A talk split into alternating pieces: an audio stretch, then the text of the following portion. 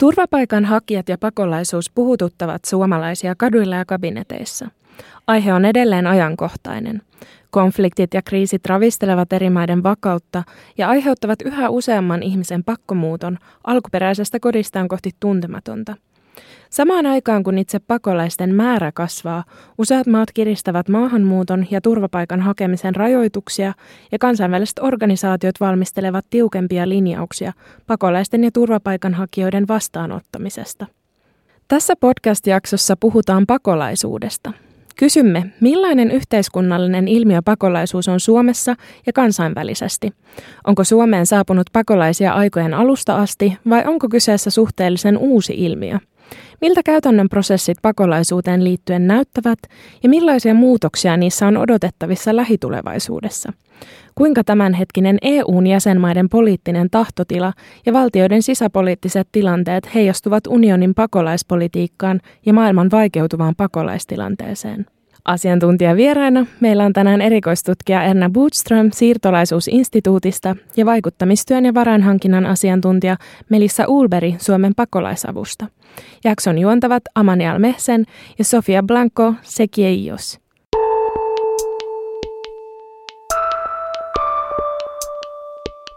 La storia di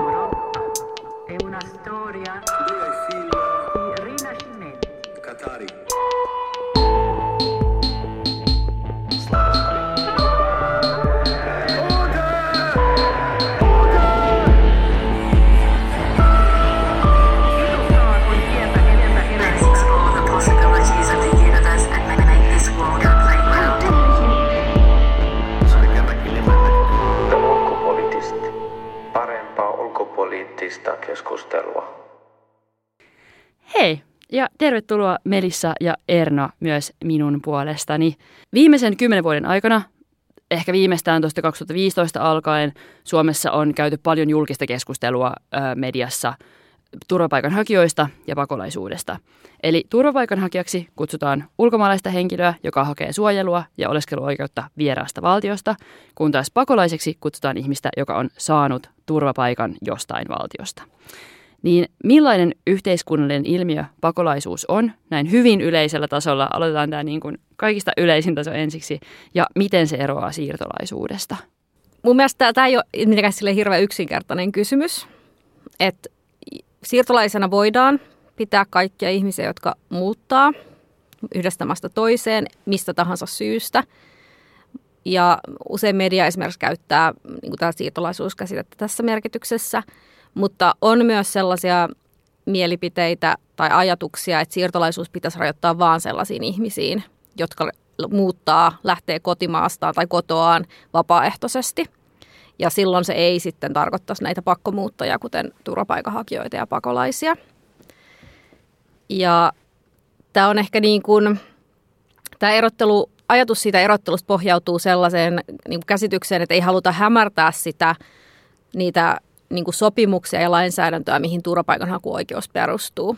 Että kysehän on ihmisoikeudesta ja siinä mielessä se on hyvin erilaista kuin tämmöinen vapaaehtoisuuteen perustuva muutto – mutta tosiaan mitään yksinkertaista vastausta tähän, tähän kysymykseen, että onko ne, onko ne osa samaa asiaa vai eri asioita, niin ei koskaan ole. Ehkä mä voisin tähän vielä lisätä, että siellä pakolaisuuden taustalla vaikuttaa semmoisia niin haavoittuvuuksia, jotka on myös tosi tärkeä tunnistaa. Eli ihmiset pakenee sotaa, konflikteja, ihmisoikeusloukkauksia ja vainoa.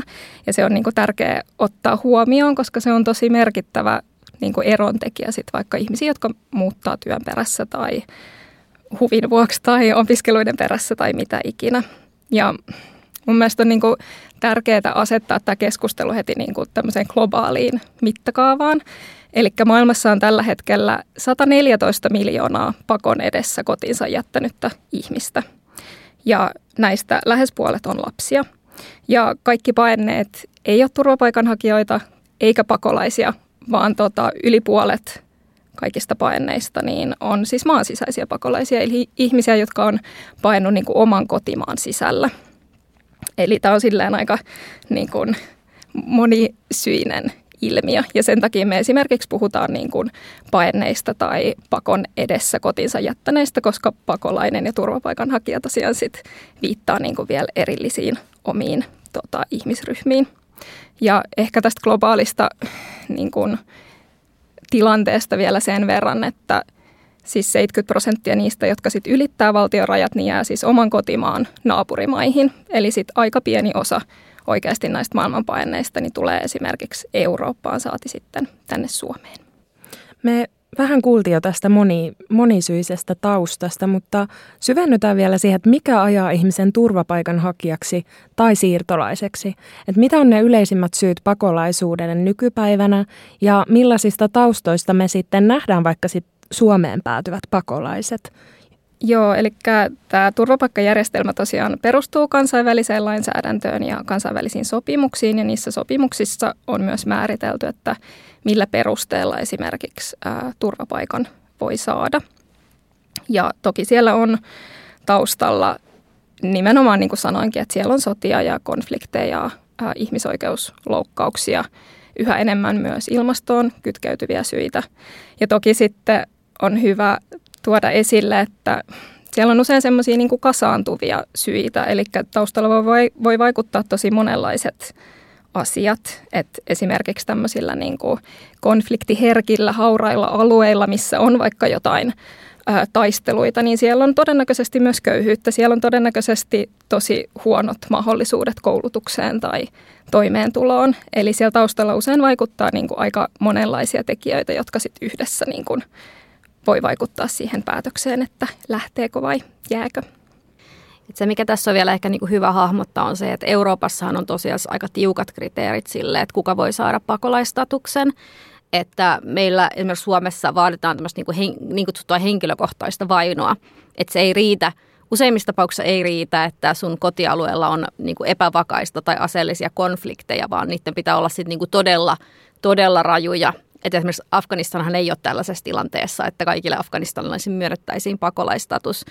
Ei katsota, että, ei katsotaan, että osa heistä on sellaisessa tilanteessa, että he voisivat ihan hyvin palata sinne, vaikka tiedetään, että Taliban on siellä vallassa. Et esimerkiksi Afrik- Afrikassa monet maat on ottanut käyttöön tämmöisen paljon laajemman pakolaisuuden määritelmän, joka kattaa sit niin kuin myös tällaisia niin kuin erilaista konflikteista – paineiden ihmisten tilanteen ja myös tämmöisiä niin kuin ryhmäperäisiä. Et Suomessahan ainoastaan, tai itse asiassa Euroopassa tällä hetkellä, niin ukrainalaiset on ainoa porukka, jolloin on katsottu, että heillä on tämmöinen ryhmäperäinen syy saada suojelua. Ja kun taas Afrikassa tämä on niin kuin hyvin paljon laajemmalle joukolle taattu. No, millainen ilmiö pakolaisuus on Suomessa? Minkälainen on niin kuin pakolaisuuden historia Suomessa? Onko tänne saapunut turvapaikanhakijoita ja pakolaisia tavallaan aikojen alusta asti, öö, vai onko ilmiö kehittynyt esimerkiksi vasta 1900-luvulla?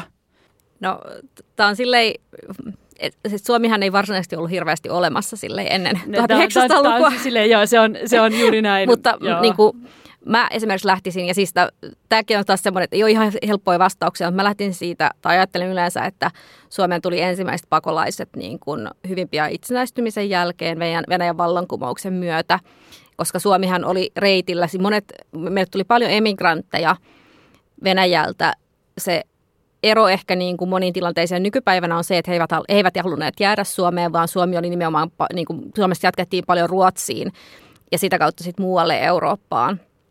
Mutta jonkun verran toki jäi myös Suomeen näitä Venäjän pakolaisia tai Venäjän emigrantteja. Toki he eivät olleet pakolaisia tässä nykymerkityksessä, koska tämä, nämä pakolaissopimukset on tullut vasta sitten toisen maailmansodan jälkeen. Eli he olivat kyllä ihmisiä, jotka joutuivat pakenemaan kodeistaan, mutta he eivät olleet pakolaisia tässä niin kuin merkityksessä. Et sit Suomeen tämän nykymerkityksen mukaisia pakolaisia tuli oikeastaan vasta 70-luvulla, 1970-luvulla – ensin Chiilestä ja sitten Vietnamista, mutta silloin puhuttiin myös niin kuin hyvin pienistä määristä ja oikeastaan semmoista ihmistä, jotka ei niin kuin tavallaan spontaanisti tulleet ikään kuin Suomeen, vaan heitä, heidät autettiin tänne. Et sitten ensimmäistä kertaa, kun Suomeen tuli spontaanisti pakolaisia niin, tai turvapaikanhakijoita tässä siinä vaiheessa, niin oli sitten 1909-luvulla, kun Neuvostoliitto hajosi. Et esimerkiksi erityisesti Somali, Somaleja tuli sitten hakemaan turvapaikkaa Suomesta – Venäjän kautta. Ja tämä on, tämä on, tämä on myös semmoinen, mitä on kutsuttu pakolaiskriisiksi. Eli tota, mä en tiedä, oliko se ensimmäinen pakolaiskriisi, mutta sitä niin kuin muutaman vuoden aikana tuli muistaakseni noin 3000 Somalia hakemaan turvapaikkaa ja se oli sitten pakolaiskriisi silloin 90-luvulla. Ehkä mä voisin lisätä vielä tuohon, että tosiaan nyt itse asiassa tänä syksynä tuli 50 vuotta tasan kuluneeksi siitä, kun nämä ensimmäiset chileläiset saapu Suomeen, eli ensimmäiset, jotka ajatellaan niin kuin menevän tämän pakolaissopimuksen pakolaisen määritelmään. Ja tota, silloinhan ei tosiaan ollut mitään vastaanottojärjestelmää tai mitään kotoutumisen palveluita, että sitten 70-luvulta eteenpäin 70-, 80-, 90-luvuilla niin kuin alettiin ylipäätään vasta niin kuin tekemään tätä järjestelmää, että niin kuin voidaan paremmin vastaanottaa ja silloin ei tosiaan ollut vielä mitään palveluita, että sitä on sitten sieltä niin kuin lähetty pikkuhiljaa rakentamaan sitä niin kuin ylipäätään koko järjestelmää tähän. Tosi kiinnostavaa kyllä. Me tiedetään, että se ehkä näkemys ja suhtautuminen tähän pakolaisuuteen on Suomessa vähän suppea, niin kuin tässä on tullut ilmi. Mutta millainen on Suomen tämä oma henkilökohtainen historia pakkomuuton kanssa? Että onko suomalaisia lähtenyt pakolaiseksi maailmalle ja minkä verran ja milloin ja millaisista syistä? Joo, niin siis kyllähän niin kuin Suomesta tietysti sotalapset on ehkä se porukka, jota voitaisiin ajatella, että he olivat niin kuin sotapakolaisia, että heitä lähetettiin sitten Ruotsiin. Et ehkä vähän saman tyyliin kuin nyt Ukrainan pakolaiset, toki sillä erolla, että ne oli nimenomaan lapsia, että täältä ei aikuisia lähtenyt silloin. Ja sitten tietysti evakot on tämä toinen, he olivat toki maan sisäisiä pakolaisia, sit, että he eivät, he eivät lähteneet, he eivät, heidät asutettiin ympäri Suomea.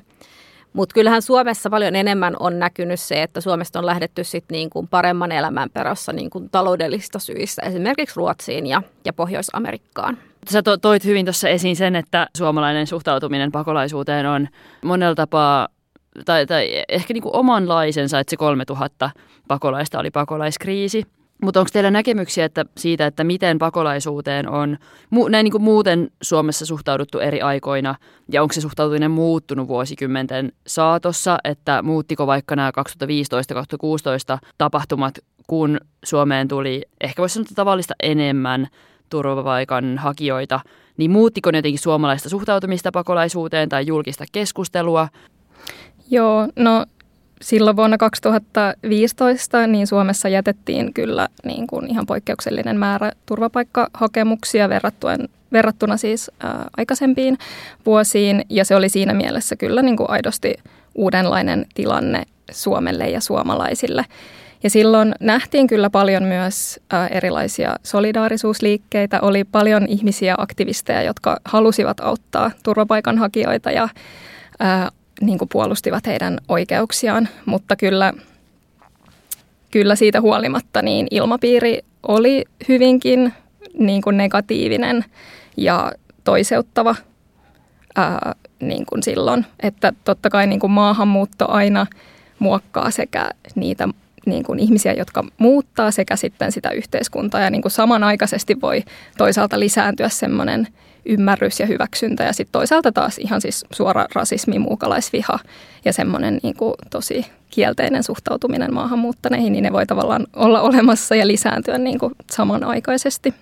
Joo, mä näkisin, niin kuin, mä oon ehkä niin kuin miettinyt tämän turvapaikan politiikan muutoksen kautta ja olen myös kirjoittanut tästä mun uudessa kirjassa Pakolaiskriisi matkani Euroopan ulkorajoille, että silloin niin kuin tavallaan silloin 2000-luvulla ennen 2010 oli sellainen suuntautuminen, että haluttiin tehdä ikään kuin Suomi paremmaksi maaksi turvapaikanhakijoille. Siis ylipäätään tämmöinen niin kuin ihmisoikeuslähtöinen suhtautuminen.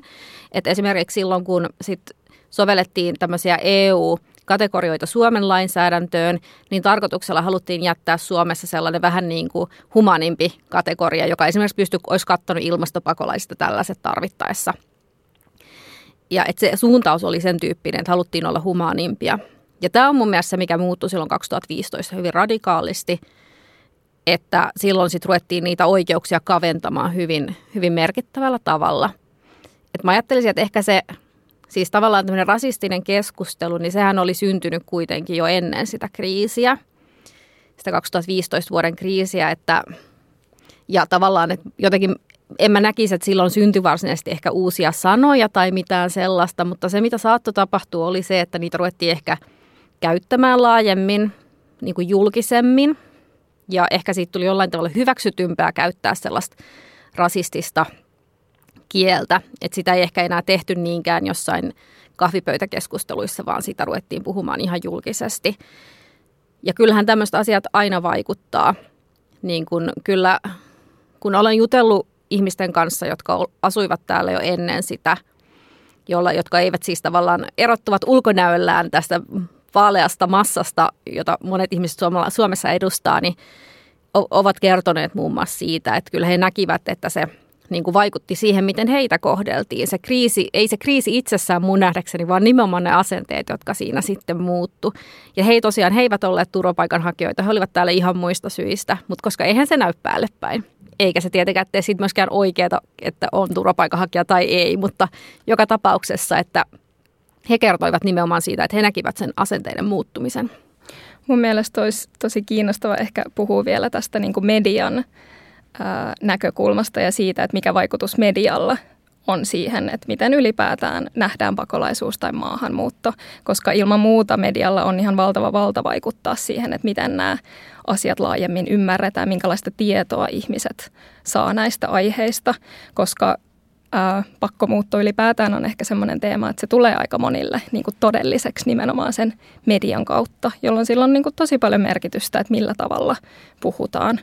Ja silloin 2015 ja 2016 niin siellä näkyy tosi paljon sellaista, mikä nyt yleisestikin liittyy näihin teemoihin, teemoihin että on just sitä niin kuin hallinnan diskurssia, että pyritään niin kuin hallitsemaan muuttoliikkeitä, pyritään hallitsemaan maahantuloa ja maassa – oleskelua. Ja se on tietysti niin kuin suurempi diskurssi, joka näkyy myös politiikassa, mitä laajemmin Euroopassa toteutettiin ja Suomessa ilman muuta myös tehtiin silloin todella paljon ää, heikennyksiä, jolla sitten nimenomaan haluttiin esimerkiksi ää, vähentää Suomen ikään kuin houkuttelevuutta ää, tänne niin kuin Euroopan ulkorajoille saapuvien turvapaikanhakijoiden ja siirtolaisten silmissä. Että semmoinen niin hallinnan diskurssi kävi tosi yleiseksi. Tosi paljon oli äänessä poliitikot, viranomaiset, poliisi ja sitten ehkä niin kuin turvapaikanhakijoiden tai ylipäätään siirtolaisten oma ääni ehkä jäi sitten vähän vähemmälle, mikä on totta kai sitten vaikuttanut myös siihen, että miten se, miten se asia nähdään. Että kyllä mä näkisin, että medialla on aika paljonkin vaikutusta tässä. Ja sitten esimerkiksi, jos mietitään näitä termejä, niin silloinhan tavallaan uudelleen aktivoitu tämmöiset niin kuin luonnonvoimametaforat. Eli puhutaan pakolaisaalloista, puhutaan ää, virroista, tulvista, joskus jopa tämmöisillä sanoilla kuin lauma. Että silloin niin kuin ihmisistä tehdään tämmöisiä niin kuin epäinhimillistä jotain ainetta, ää, milloin ehkä vähän niin kuin unohtuu se, että kyse on tosiaan ihmisistä, yksilöistä, perheistä, ihan niin kuin tavallisista ihmisistä, kenellä on ihan samanlaiset niin kuin toiveet ja haaveet elämälle. Että, tota, että tämmönen niin kuin, ja se on ehkä myös semmoinen diskurssi. Esimerkiksi tämä pakolaisvirta on semmoinen, että se on aika niin kuin vakiintunut julkiseen keskusteluun ja myös median käyttöön. Että sitä ei ehkä niin kuin edes kyseenalaisteta, miten niin kuin ideologisesti värittynyt se oikeastaan sitten onkaan. Toi on tosi hyvä pointti. Ja sitten niin tavallaan, jos ajatellaan just sitä, että vuosi 2015 ja vuosi 2022, nämä on ollut tämmöisiä tosi poikkeuksellisia vuosia niin kuin, Suomen tulleiden sy- eri syistä pakenevien ihmisten määrissä. Mutta muutenhan niin turvapaikanhakijoita Suomeen on tullut hyvin vähän sekä ennen vuotta 2015 että tästä sen jälkeen vuoteen 2022 asti. Mutta media tekee siitä helposti semmoisen paljon todellisuutta isomman ilmiön, koska siitä puhutaan niin paljon.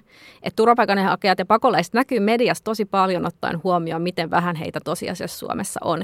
Ja myöskin tämä on varmasti sellainen asia, mikä luo mielikuvaa siitä, että meillä olisi tosi paljon turvapaikanhakijoita ja pakolaisia, vaikka tämä ei pidä paikkaansa. Tosi hyvä, että nostitte tämän esille. Tämä on, tämä on jotenkin hirveän niin kuin, tärkeä näkökulma tähän ja syvennytään siihen, puhutaan siitä lisää niin kuin sanoitkin. Ja mennään ehkä siihen vielä, kun puhuttiin näistä termeistä ja tästä julkisesta puheesta ja mediasta. Koetteko te, että se on niin kuin Suomelle ominainen tapa, miten tämä on syntynyt ja millaisia ne on, vai onko ne vähän niin kuin virrannut tänne ehkä muista maista ja, ja siitä globaalistakin keskustelusta? Ja sen lisäksi vielä, että nähdäänkö me isoja eroja eri maista tulevien pakolaisten välillä tässä keskustelussa? Joo, kyllähän nämä varmasti ää, ympäri Eurooppaa esimerkiksi toistuu nämä niin kuin, sekä se politiikka, mitä tehdään, että sitten se tapa, jolla puhutaan ihmisistä. Eli kyllä siis ihan kaikkialla Euroopassa on tätä nähtävissä monissa maissa. Esimerkiksi kielenkäyttö on vielä äh, valitettavasti hirveämpää kuin täällä meillä Suomessa on kuitenkin journalisteilla aika hyvät eettiset ohjeistukset. Onneksi ja niitä pääosin kyllä noudatetaan. Ja ähm, nyt kun Suomeen on tullut paljon Ukrainasta paineita ihmisiä, niin kyllä mun huomio on ollut se, että heistä puhutaan hyvinkin eri tavalla. Ää, toki siellä toistuu jotain myös entisistä pakolaistilanteista tuttuja puhetapoja. Esimerkiksi se, että naiset ja lapset tunnistetaan tämmöisiksi niin kuin ansaitseviksi, hyviksi pakolaisiksi, niin semmoinen on nyt totta kai myös tässä Ukrainan tilanteessa ää, tullut esille. Mutta tota, sitten siellä on myös hyvin niin kuin eri, erityyppisiä puhetapoja. Et nyt mietitään, että viime vuonna Suomeen tuli melkein kaksi kertaa enemmän ukrainalaisia, kun tuli turvapaikanhakijoita silloin 2015, niin eihän kukaan puhu, että nyt on joku Euroopan pakolaiskriisi. Ei kukaan puhu, että tämä on kriisi nyt Suomelle, että nämä ukrainalaiset tulee tänne. Sen sijaan puhutaan siitä, että vaikka että jos miettii tätä hallinnollista näkökulmaa, niin puhutaan, että pitää varautua avun tarpeeseen ja tälle hyvin erilaisilla sanoilla. Ja totta kai siis meidän vastaanottojärjestelmä on myös kehittynyt siis aidosti ihan todella paljon. Eli valmius niin kuin vastaanottaa ihmisiä on myös aidosti erilainen ja ollaan siinä niin kuin kehitytty. Mutta tota, kyllä siellä on paljon eroavaisuuksia ja myös ää, ukrainalaiset on itse aika paljon äänessä tai Ukrainasta paineet ylipäätään. Eli on paljon ää, haastatteluja, missä he itse pääsevät ääneen ja pääsevät kertomaan – oman tarinansa ja ylipäätään ehkä tämä Ukrainan tilanne on aika niin kuin, hyvin taustoitettu kriisi. Eli ihmiset ymmärtää, että miksi ihmiset pakenee. Ja he ymmärtää sen hädän ihan niin kuin eri tavalla, että sit aika usein näissä globaaleissa pakolaistilanteissa, koska ne tapahtuu muualla, niin sit se niin kuin kriisien ja konfliktien taustotus voi jäädä semmoiselle tasolle, että se ei ehkä avaudu niin kuin tavalliselle suomalaiselle. Että on nyt semmoinen tilanne, että ihmiset oikeasti tämän ymmärtää ja se tulee monille myös niin kuin ihan tosi lähelle myös vaikka oman suvun kokemusten kautta, että se on ehkä niin kuin siinäkin mielessä helpompi sitten ymmärtää. Ja tässä on vielä ehkä hyvä selventää sitä, että tosiaan niin kuin turvapaikkaa ei lähtökohtaisesti myönnetä niin kuin iän tai sukupuolen perusteella. Että tavallaan se, että se on ihan totta, mitä, mitä Melissa sanoi, että niin kuin ukrainalaisten kohdalla nimenomaan se, että he ovat naisia ja lapsia, on nostettu tällaiseksi vähän niin kuin, että he olisivat ansaitsevampia kuin sitten nämä nuoret miehet, jotka tuli silloin 2015. Tuli muuten silloin myös paljon naisia ja lapsia, sitä vaan ei ole huomioitu samalla tavalla. Mutta siis käytännössä turvapaikka myönnetään sen uhan vuoksi. Ja se uhka voi kohdistua mieheen, se voi kohdistua naiseen, se voi kohdistua lapseen – Eli sillä tavalla totta kai se sukupuoli otetaan huomioon siinä arvioinnissa, mutta itsessään se, että on nainen tai on mies, niin ei tarkoita sitä, että olisi sen ansaitsevampi saamaan turvapaikkaa kuin joku kuin toinen, vaan se nimenomaan liittyy niihin uhkiin.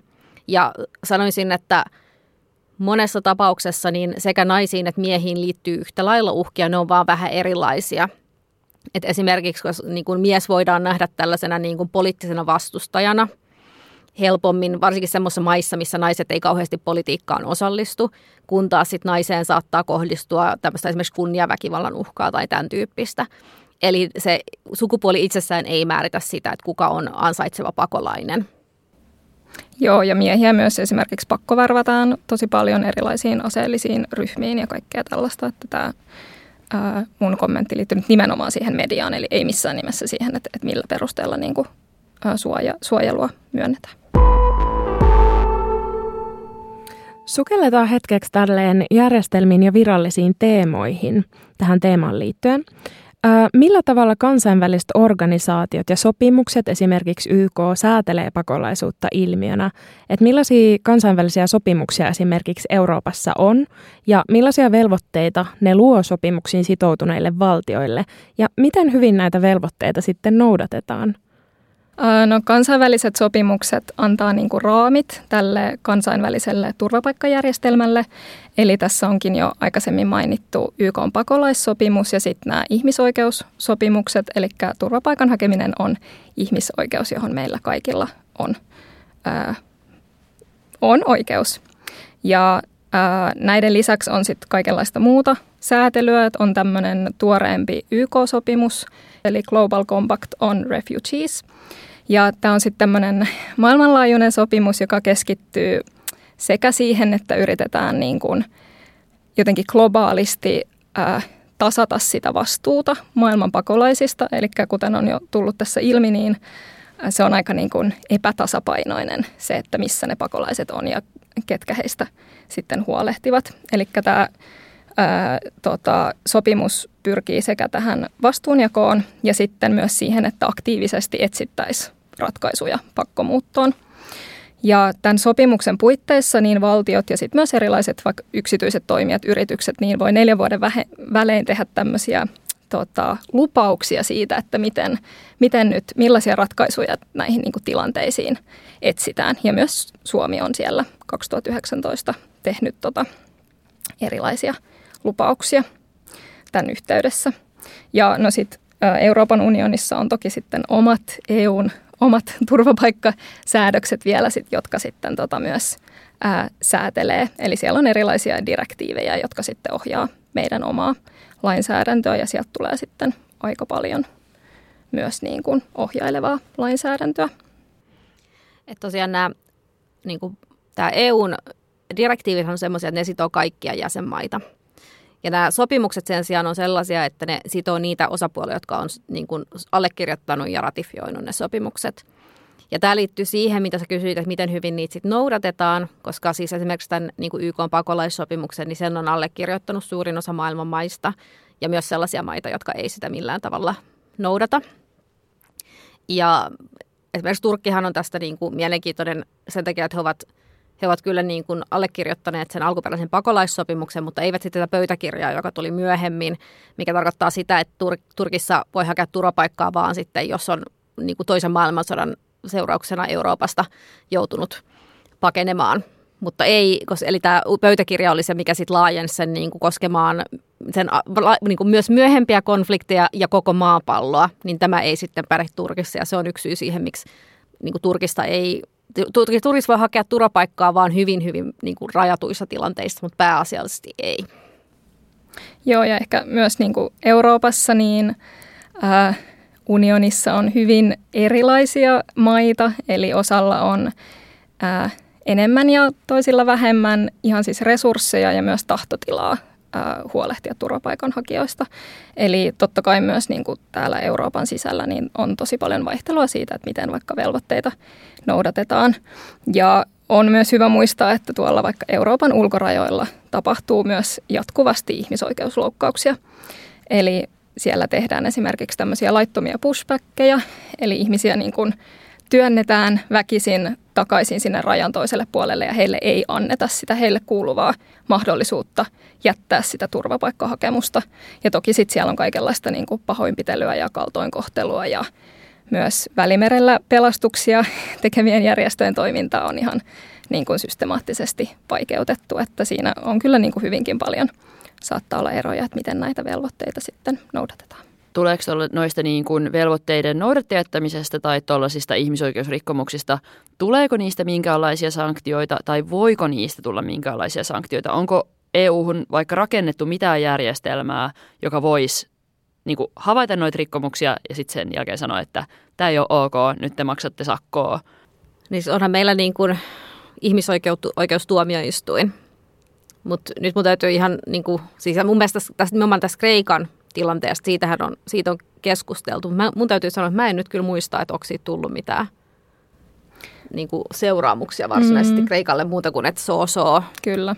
Eli sanktioita pitäisi kyllä tulla, mutta käytännössä niitä kyllä aika harvoin tulee. Että sitten on niin kuin oikeastaan niin kuin valitettavan vähän keinoja puuttua näihin.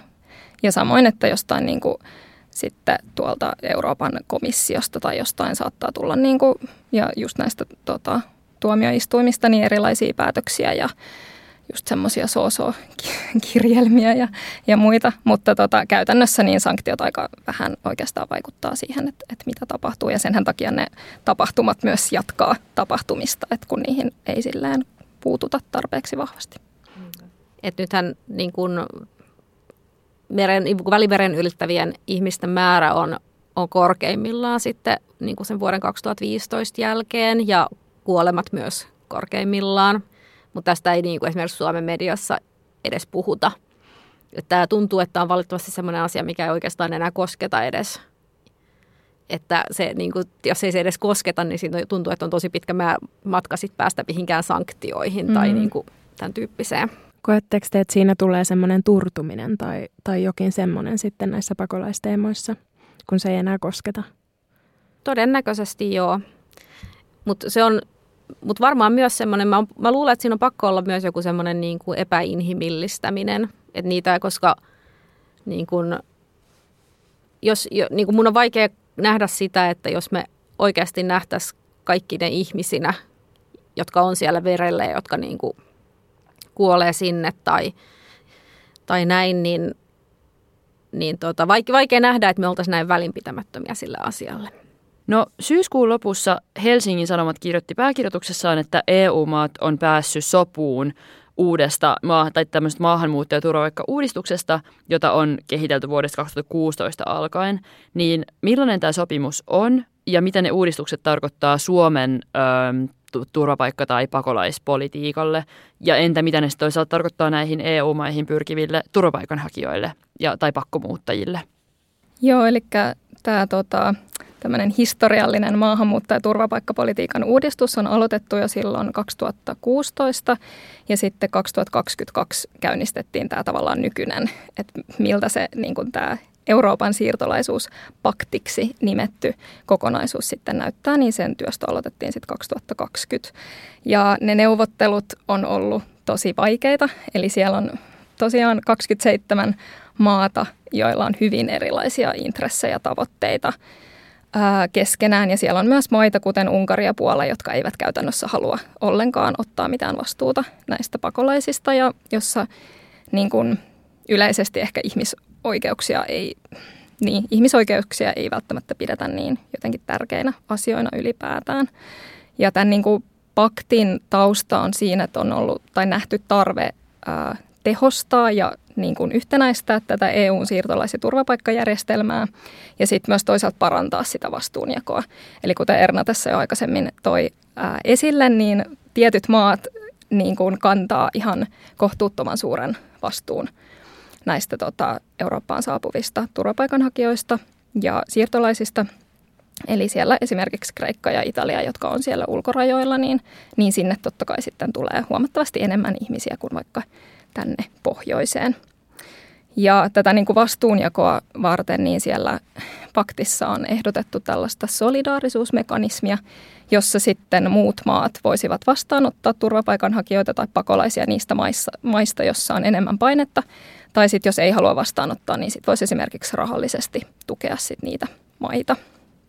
Ja tämä pakti on ehkä keskittynyt, keskittynyt aika paljon ää, rajavalvontaan, palautusten tehostamiseen ja ylipäätään tämmöisiin niin kuin käytänteihin, joiden tavoitteena on nimenomaan just tämä niin kuin muuttoliikkeiden hallinta. Että tota, siellä on esimerkiksi tavoitteena ottaa nykyistä laajemmin käyttöön rajamenettely, jossa turvapaikanhakijat heti sinne rajalle tultaessa niin ää, käytännössä jaettaisiin kahteen eri ryhmään, josta toiset sitten pääsisivät tähän ikään kuin tavanomaiseen turvapaikkamenettelyyn ja osa sitten menisi tämmöiseen nopeutettiin, nopeutettuun rajamenettelyyn. Ja siinä nopeutetussa menettelyssä niin ihmisiä käytännössä pidettäisiin siellä rajan tuntumassa ja tehtäisiin niitä päätöksiä sitten, sitten siellä. Ja Suomessakin siis parhaillaan valmistellaan tämän rajamenettelyn käyttöönottoa juuri nyt. Eli just tämmöinen rajaturvallisuusaspekti on siellä ollut hyvinkin keskeinen. Joo, että se mikä on, on mielenkiintoista, että tämähän tuli jo siis edellisen, edellisellä pääministerikaudella tämä niin kuin uusi rajalaki, tai niin kuin tämä, sitä ruvettiin valmistelemaan, mutta silloin se oli tarkoitettu vain erikoistilanteita varten, että tämmöinen niin kuin laajamittainen maahantulo tai joku, joku tämän tyyppinen – joka ei siis myös poista sitä turvapaikanhakuoikeutta millään tavalla, mutta se mitä nykyinen hallitus, hän haluaa ottaa sen niin kuin normikäyttöön, että myös silloin kun juurikaan turvapaikanhakijoita ei tule, niin hän haluaa myös ottaa entistä enemmän käyttöön tätä niin kuin nopeutettua menettelyä, ja mikä heikentää siis turvapaikanhakijoiden oikeuksia ja niin kuin mahdollistaa entistä enemmän sen, että ei oikeasti niin kuin selvitetä kunnolla, että minkä takia se ihminen on painut ja voisiko hän olla niin kuin oikeus siihen pakolaistatukseen ja pahimmassa tapauksessa siihen sitten, että palautetaan ihmisiä kidutuksen tai poliittisen vankeuden tai jopa kuolemantuomion vaaraan kotimaahan. Joo, ja tämän paktin myötä on noussut aika paljonkin huolia siitä, että niin kuin voidaanko tämmöisessä vaikka rajamenettelyssä niin turvapaikkapäätöksiä tehdä laadukkaasti. Ää, saako ihmiset aidosti vaikka oikeusapua, tunnistetaanko siellä ne tavallaan erilaiset haavoittuvuudet, noudatetaanko siellä lapsen oikeuksia. Siinä on niin kuin tosi paljon sellaisia kysymyksiä, jotka niin kuin kyllä aiheuttaa paljonkin huolta siinä, että, että niin kuin heikentyykö turva, turvapaikanhakijoiden oikeudet nyt vielä niin kuin entisestään. Ja sama voisi tosiaan sanoa myös tosiaan tästä meidän nykyisen hallituksen politiikasta, jota nyt parhaillaan valmistellaan näitä muutoksia. Että siellähän ollaan niin kuin heikentämässä esimerkiksi tämä turvapaikkakuulemisprosessia sillä tavalla, että kun siellä tehdään semmoinen pöytäkirja, johon kirjataan, mitä hakija on kertonut, niin hakijalla ei ole mahdollista tarkistaa sitä. Että ihan riippumatta siitä, mitä siellä lukee, niin hakija ei voi sitä sitten tarkistaa eikä korjata ja halutaan nopeuttaa sitä menettelyä, mikä on tietysti kaikkien, niin kuin, nope, nopea menettely on kaikkien etu, mutta vain jos se on laadukas. Ja sehän nähtiin silloin just 2015 vuoden jälkeen, että kun nopeutettiin menettelyjä, niin monessa tapauksessa tarkoitti sitä laadun romahtamista. Ja sitten se on johtanut siihen, että meillä on ollut näitä ihmisiä vuosikausia erilaisissa valitusprosesseissa, kun yritetty korjata niitä mokia, mitä siellä ihan alussa on tapahtunut. Että nyt näyttää siltä, että tämä uusi hallitus on, on toistamassa ikään kuin niitä samoja virheitä, joita se edellä, vuonna 2015 istunut hallitus teki. Öö, samassa pääkirjoituksessa HS kirjoittaa, että tämän valtavan maahanmuuttopaineen juurisyihin sopimus ei puutu mitenkään. Tuo olisi suora lainaus siitä pääkirjoituksesta viitaten siis tosiaan Eurooppaan pyrkiviin ö, turvapaikanhakijoihin. Miksi EU-maat ei pyri tällaisella sopimuksella puuttumaan myös näihin juurisyihin? Johtuuko se siitä, tai siis mä, totta kai mä niin kuin tavallaan ymmärrän, että se on vain yksi sopimus ja jos siinä korostuu se hallinta, niin silloin, ja on 27 eri maata, Öö, Mutta niin, että on, onko se vain, että tarvittaisiin ihan eri sopimukset, ihan eri neuvottelut, jotta voitaisiin puuttua niihin juurisyihin. Ja toisaalta, että mikä sitten taas olisi paras tapa vaikka Euroopan unionille puuttua ö, pakkomuuton juurisyihin. Onko se joku laajamittainen rauhantyö tai kehitysapu tai jotkut, mit, mitkä ne on niinku tavallaan konkreettiset asiat, miten EU sit voisi puuttua niihin juurisyihin, jos tai kun haluaa, haluaisi tehdä niin? Niin, ehkä tämä pakti ää, ennen kaikkea pyrkii nimenomaan vastaamaan siihen, että tänne tulee ihmisiä ja sitä halutaan niin kuin hallita, että tässä niin kuin tavoitteet on aika tietynlaiset tässä sopimuksessa ja se totta kai sitten näkyy siinä ää, sisällössä. Eli tässä nyt halutaan niin kuin nimenomaan puuttua siihen, että miten, miten tullaan Euroopan unionin alueelle, miten liikutaan unionin sisällä ää, ja ikään kuin näihin niin kuin ei-säädeltyihin maahantulon muotoihin. Että tässä niin kuin valitettavasti ei ole otettu tavoitteeksi sitä, että vähennettäisiin kuolemia välimerellä tai parannettaisiin ihmisoikeuksia, parannettaisiin oikeusturvaa ää, tai esimerkiksi luotaisiin niin kuin lisää turvallisia laillisia reittejä, jotta ihmisten ei tarvitsisi turvautua tähän. Että se ei ole niin kuin oikeastaan missään vaiheessa ollut se päätavoite tässä sopimuksessa. Että toki siellä on niin kuin näihin viittaavia kohtia, mutta se ei ole tavallaan se niin kuin pihvi siinä sopimuksessa. Ja just, että miten näihin niin kuin pakkomuuton juurisyihin voidaan puuttua, niin on nimenomaan se, että tuetaan sitä, että siellä lähtömaissa olisi mahdollisuus turvallisu- turvalliseen, vakaaseen, ihmisarvoiseen elämään. Eli juurikin on avainasemassa esimerkiksi konfliktin ratkaisu, rauhantyö, heikkojen talouksien talouskasvun tukeminen, totta kai niin kuin koulutuksen tukeminen, tasa-arvon tukeminen – Eli just muun muassa pitkäjänteinen kehitysyhteistyö on siihen ihan siis kyllä niin kuin loistava keino tukea sitä. Toki on paljon muitakin keinoja, diplomatiaa ja rauhanneuvotteluita, demokratian vahvistamista, mutta nimenomaan, että niin kuin parannettaisiin niiden lähtömaiden sitä niin kuin yhteiskunnallista tilannetta ja niiden siellä olevien ihmisten, ihmisten elämää. Joo, ja tota, siis tämä on taas tämmöistä spekulaatiota, mutta jos miettii niin kuin just sitä, että millä, millä saataisiin pakkomuuttoa vähennettyä, niin yksi, yksi ajatus on myös mun mielestä tämmöinen globaali tasavertaisuus niin kuin myös taloudellisesti. Ja nythän meillä on hirveän suuret niin kuin tulee varallisuuserot ympäri maapalloa, mikä myös johtaa köyhemmissä maissa. Se on yksi osa niitä konflikteja. Ja yksi kysymys on se, että siis tosiaan sehän on se, että Eurooppa, Euroopan maat ja myös me täällä Suomessa me hyödytään siitä, että on näitä varallisuuseroja siitä, että on köyhiä maita, joissa me voidaan vaikka tuottaa kaikenlaisia tuotteita, mitkä on meistä kauhean kivoja. Että se ei välttämättä sitä voi kysyä, että onko meillä, tai e, meillä Euroopalla oikeasti hirveätä motivaatiota tämmöiseen niin kuin oikeasti globaalin tasavertaisuuden ajamiseen.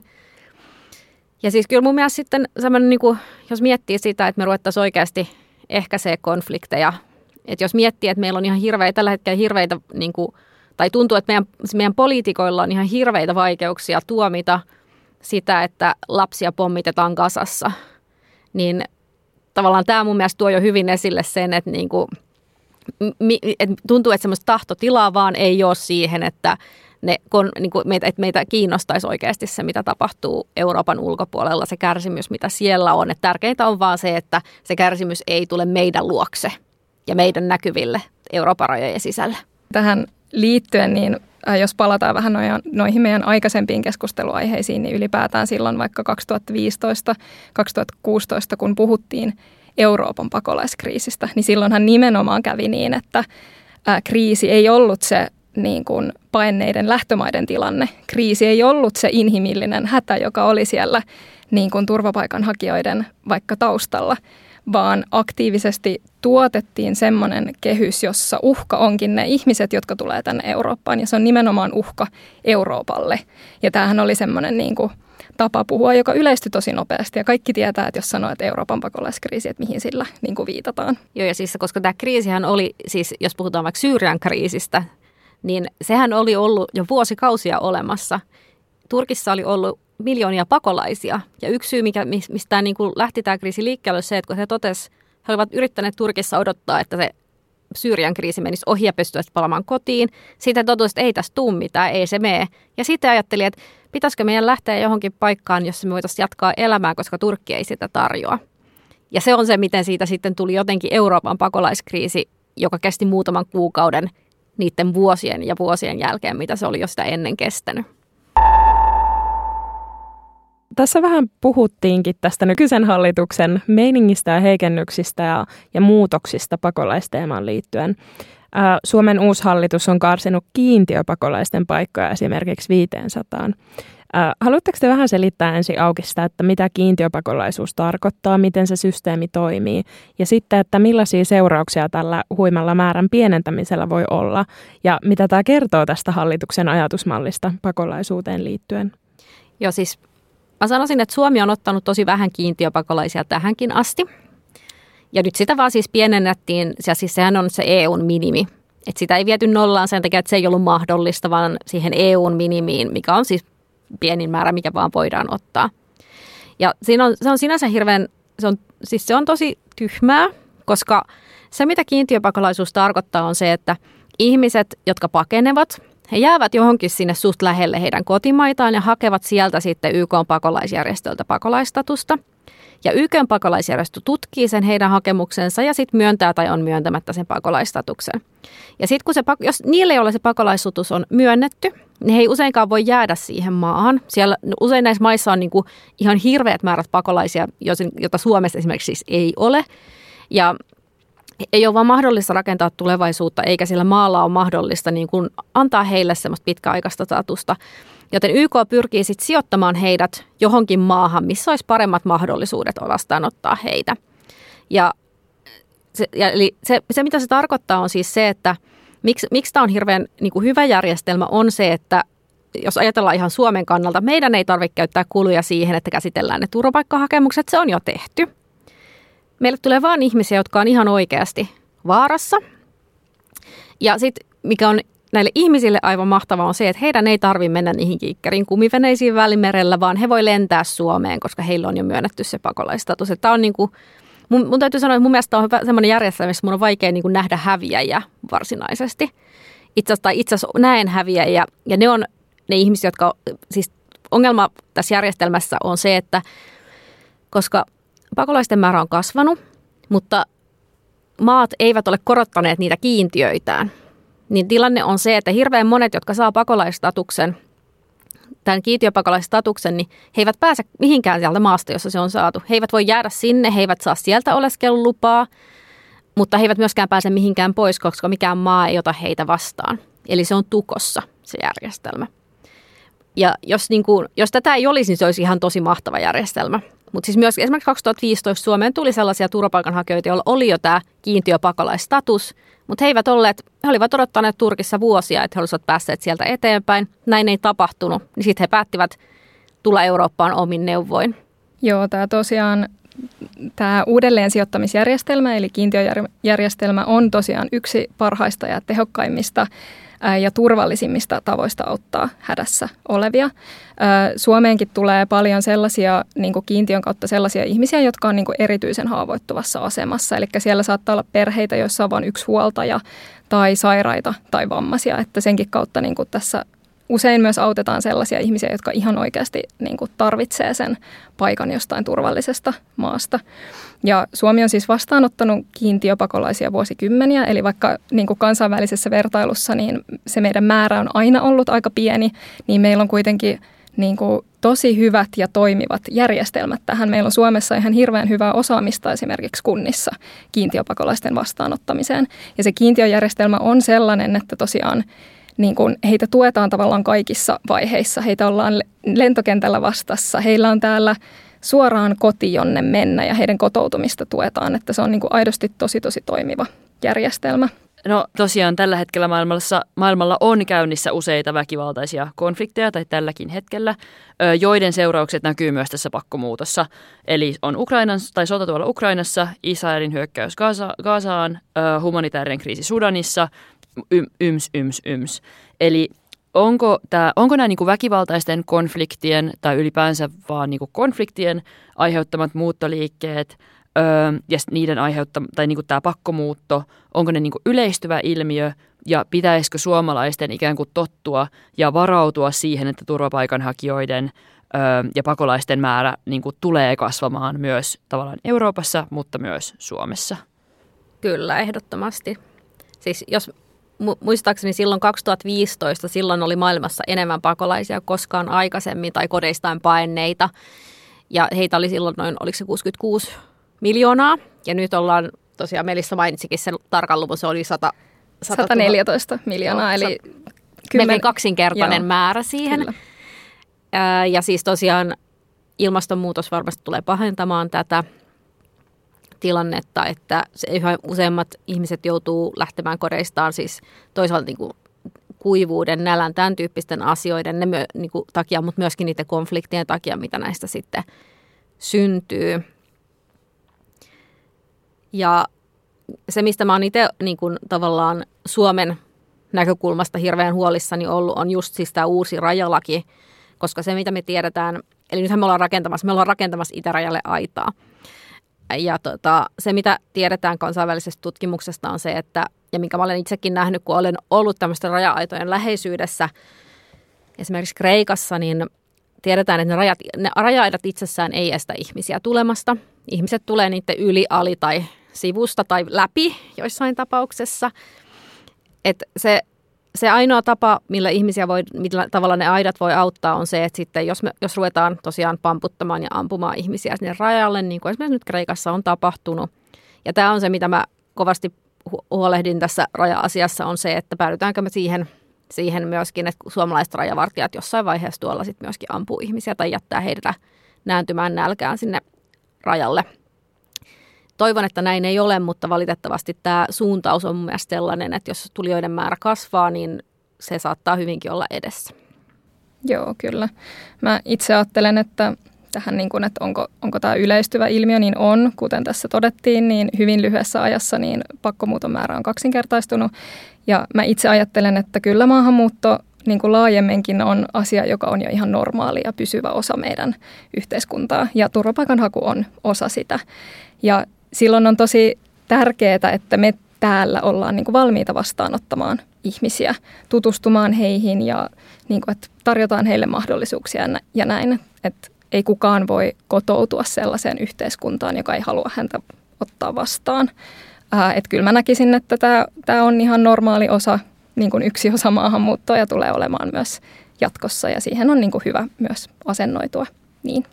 Ja toi on myös hirveän tärkeä niin kun pointti on just toi, että kun me halutaan vaikka, että ihmiset, jotka tänne muuttaa, että he, he löytää työpaikan ja oppii suomen kielen ja näin. Ja nehän ei ole millään tavalla niin kuin kohtuuttomia toiveita, mutta ei, ei se onnistu, jos ei, jos ei niin kuin suomalaiset tai täällä jo asuvat ole siinä mukana. Et kuitenkin esimerkiksi vaikka työnantajat on hyvin pitkälle Suomessa suomalaisia tai syntyperäisiä suomalaisia tai vähintään täällä pidempään oleskelleita. Että jos eivät he palkkaa näitä ihmisiä, jotka on tänne muuttaneet, niin miten he saisivat töitä? Ryhtymällä yrittäjäksi, joita on jo tosi paljon niin kuin maahanmuuttaneiden keskuudesta ilmeisesti just osittain tämän takia, että heidän on vaikea löytää töitä, niin sitten he on luotava ne itse. Me tässä vähän sivuttiinkin tätä ilmastopakolaisuutta, eli sitä, että ilmastonmuutos, ilmastonmuutos muuttaa tiettyjä alueita elinkelvottomiksi tällä hetkellä ja siellä asuvien ihmisten on muutettava pois ja etsittävä sitten uusi kotimaa. Onko tämä ilmastopakolaisuus ajankohtainen aihe esim. EU-politiikassa? Miten ja milloin se tulee näkymään mahdollisesti Suomessa?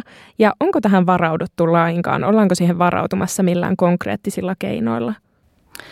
Öö, tosiaan Geneven pakolaissopimus, joka määrittelee tavallaan sen, että millä perustein voi saada pakolaistatuksen, niin ei tunnista esimerkiksi luonnonkatastrofeja, niin öö, niin kuin oikeutuksena sille, että saisi turvapaikan. Me esimerkiksi puhutaan ilmastosiirtolaisista ihan vain sen takia, että ilmastopakolainen se on niin kuin ymmärrettävä hyvä termi, mutta se ei niin kuin, vaikka kansainvälisen oikeuden niin kuin näkökulmasta niin ilmastopakolaisia ei niin kuin sinänsä ole. Ää, mutta siis ilman muuta ilmastokriisi liittyy hyvinkin läheisesti pakkomuuttoon.